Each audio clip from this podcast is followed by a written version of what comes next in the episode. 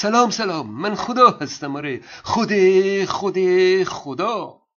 قدمت برهان نظم برمیگرده به فلسفه ارسطو در یونان باستان. برهانهای دیگه اثبات خدا فقط بر بحث کلامی استوار هستند و برهان نظم تنها استدلال اثبات خداست که مبتنی بر مشاهده طبیعت هست. قرآن هم به این برهان استناد کرده و بنا به آیه 88 از سوره نمل به برهان نظم برهان اتقان صنع هم میگن. در این برهان چون این استدلال میشه که مشاهده جهان هستی نشان از وجود یک جهان با نظم و هدفمند هست. بنابراین باید پدید آورنده ای طراح و هوشمند داشته باشه. در قرن هجدهم فیلسوفی بریتانیایی به نام ویلیام پیلی در کتابی با نام الهیات طبیعی در تایید برهان نظم جهان هستی رو به یک ساعت تشبیه کرد. چیدمان چرخدنده های یک ساعت نشان از یک سازنده و طراح هوشمند داره که ساعت رو هدفمند ساخته. او مدعی شد که در چیدمان جهان هستی هم آنچنان نظمی برقرار هست که نشان از خالقی و طراحی هوشمند و هدفدار داره. خدای ساعت ساز پیلی خیلی زود مشهور شد. امروز پروفسور ریچارد داوکینز نام کتاب خود رو با عنوان ساعت ساز نابینا در جواب خدای ساعت ساز پیلی آورده. در همان قرن هجدهم فیلسوفی اسکاتلندی به نام دیوید هیوم کتابی نوشت به نام مکالماتی درباره دین طبیعی و در آن به رد برهان نظم پرداخت. استدلال و بیان هیوم در رد برهان نظم آنچنان محکم و منطقی بود که اندکی پس از انتشار این کتاب در غرب برهان نظم این بزرگترین گاه الهیون به کلی از اعتبار ساقط شد و از بحث خداشناسی در غرب حذف شد. بیش از دو قرنه که در فلسفه غرب دیگه در برهان اثبات خدا نامی از برهان نظم شنیده نمیشه.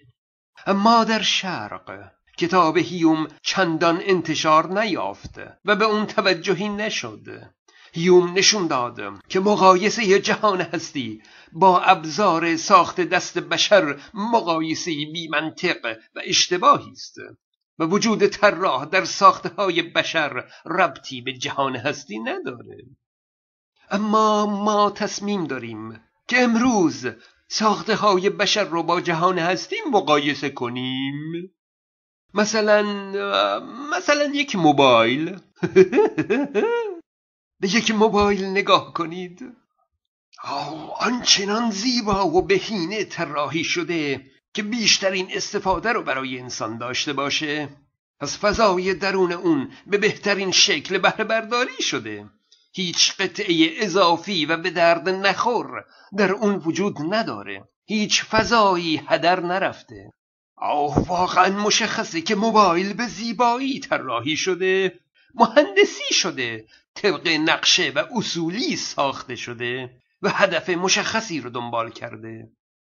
تمام اجزا و قسمت های موبایل در جهت هدف های موبایل طراحی شده. به راحتی میشه فهمید که اجزای موبایل چه هدفی رو دنبال می‌کنند. میشه فهمید که موبایل طراح هوشمندی داشته.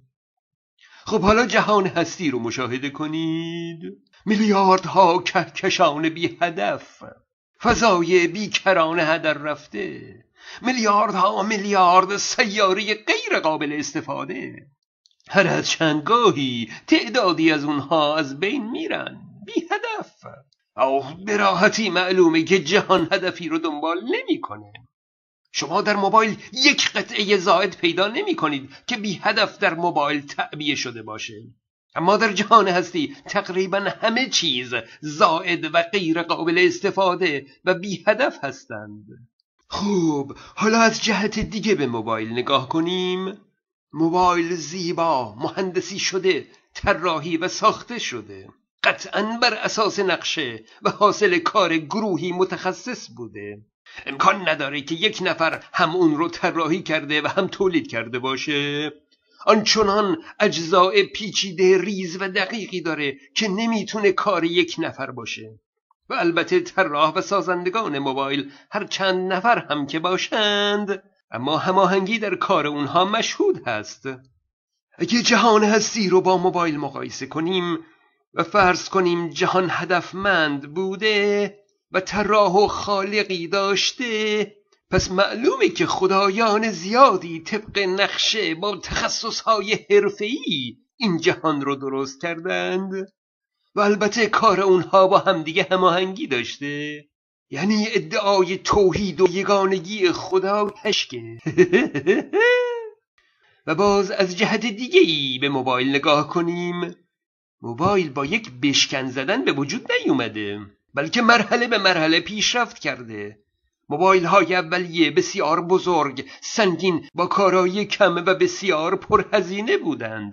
متخصصین با ساخت نسل های جدید موبایل رفته رفته تجربه کسب کردند و موبایل هایی با کیفیت بهتر و کارایی بیشتر ساختند. و هرگز نمی‌توان گفت که این نسل از موبایل ها نهایت کامل بودن یک موبایل هست. هرگز. قطعا در آینده موبایل های بهتری ساخته خواهد شد. قابل استفاده بودن این موبایل ها دلیل بر کامل بودن اونها نیست و دلیل بر کامل بودن تخصص و تجربه سازندگان اونها نیست آیا جهان هستی کاملترین شکل ممکن از یک جهان هست؟ آیا خالق فرضی جهان به مرور جهانهای بهتری رو ساخته و هر دفعه به تجربه و تخصص خودش افزوده؟ آیا دیدن این جهان می‌تونه نشون بده که خالق فرضی اون قطعا در کمال تخصص هست؟ نه. این جهان نمی‌تونه بهترین و کاملترین باشه. خالق فرضی اون حالا حالا باید تجربه کسب کنه. فیسبوک من رو هم فراموش نکنید. من خدا هستم.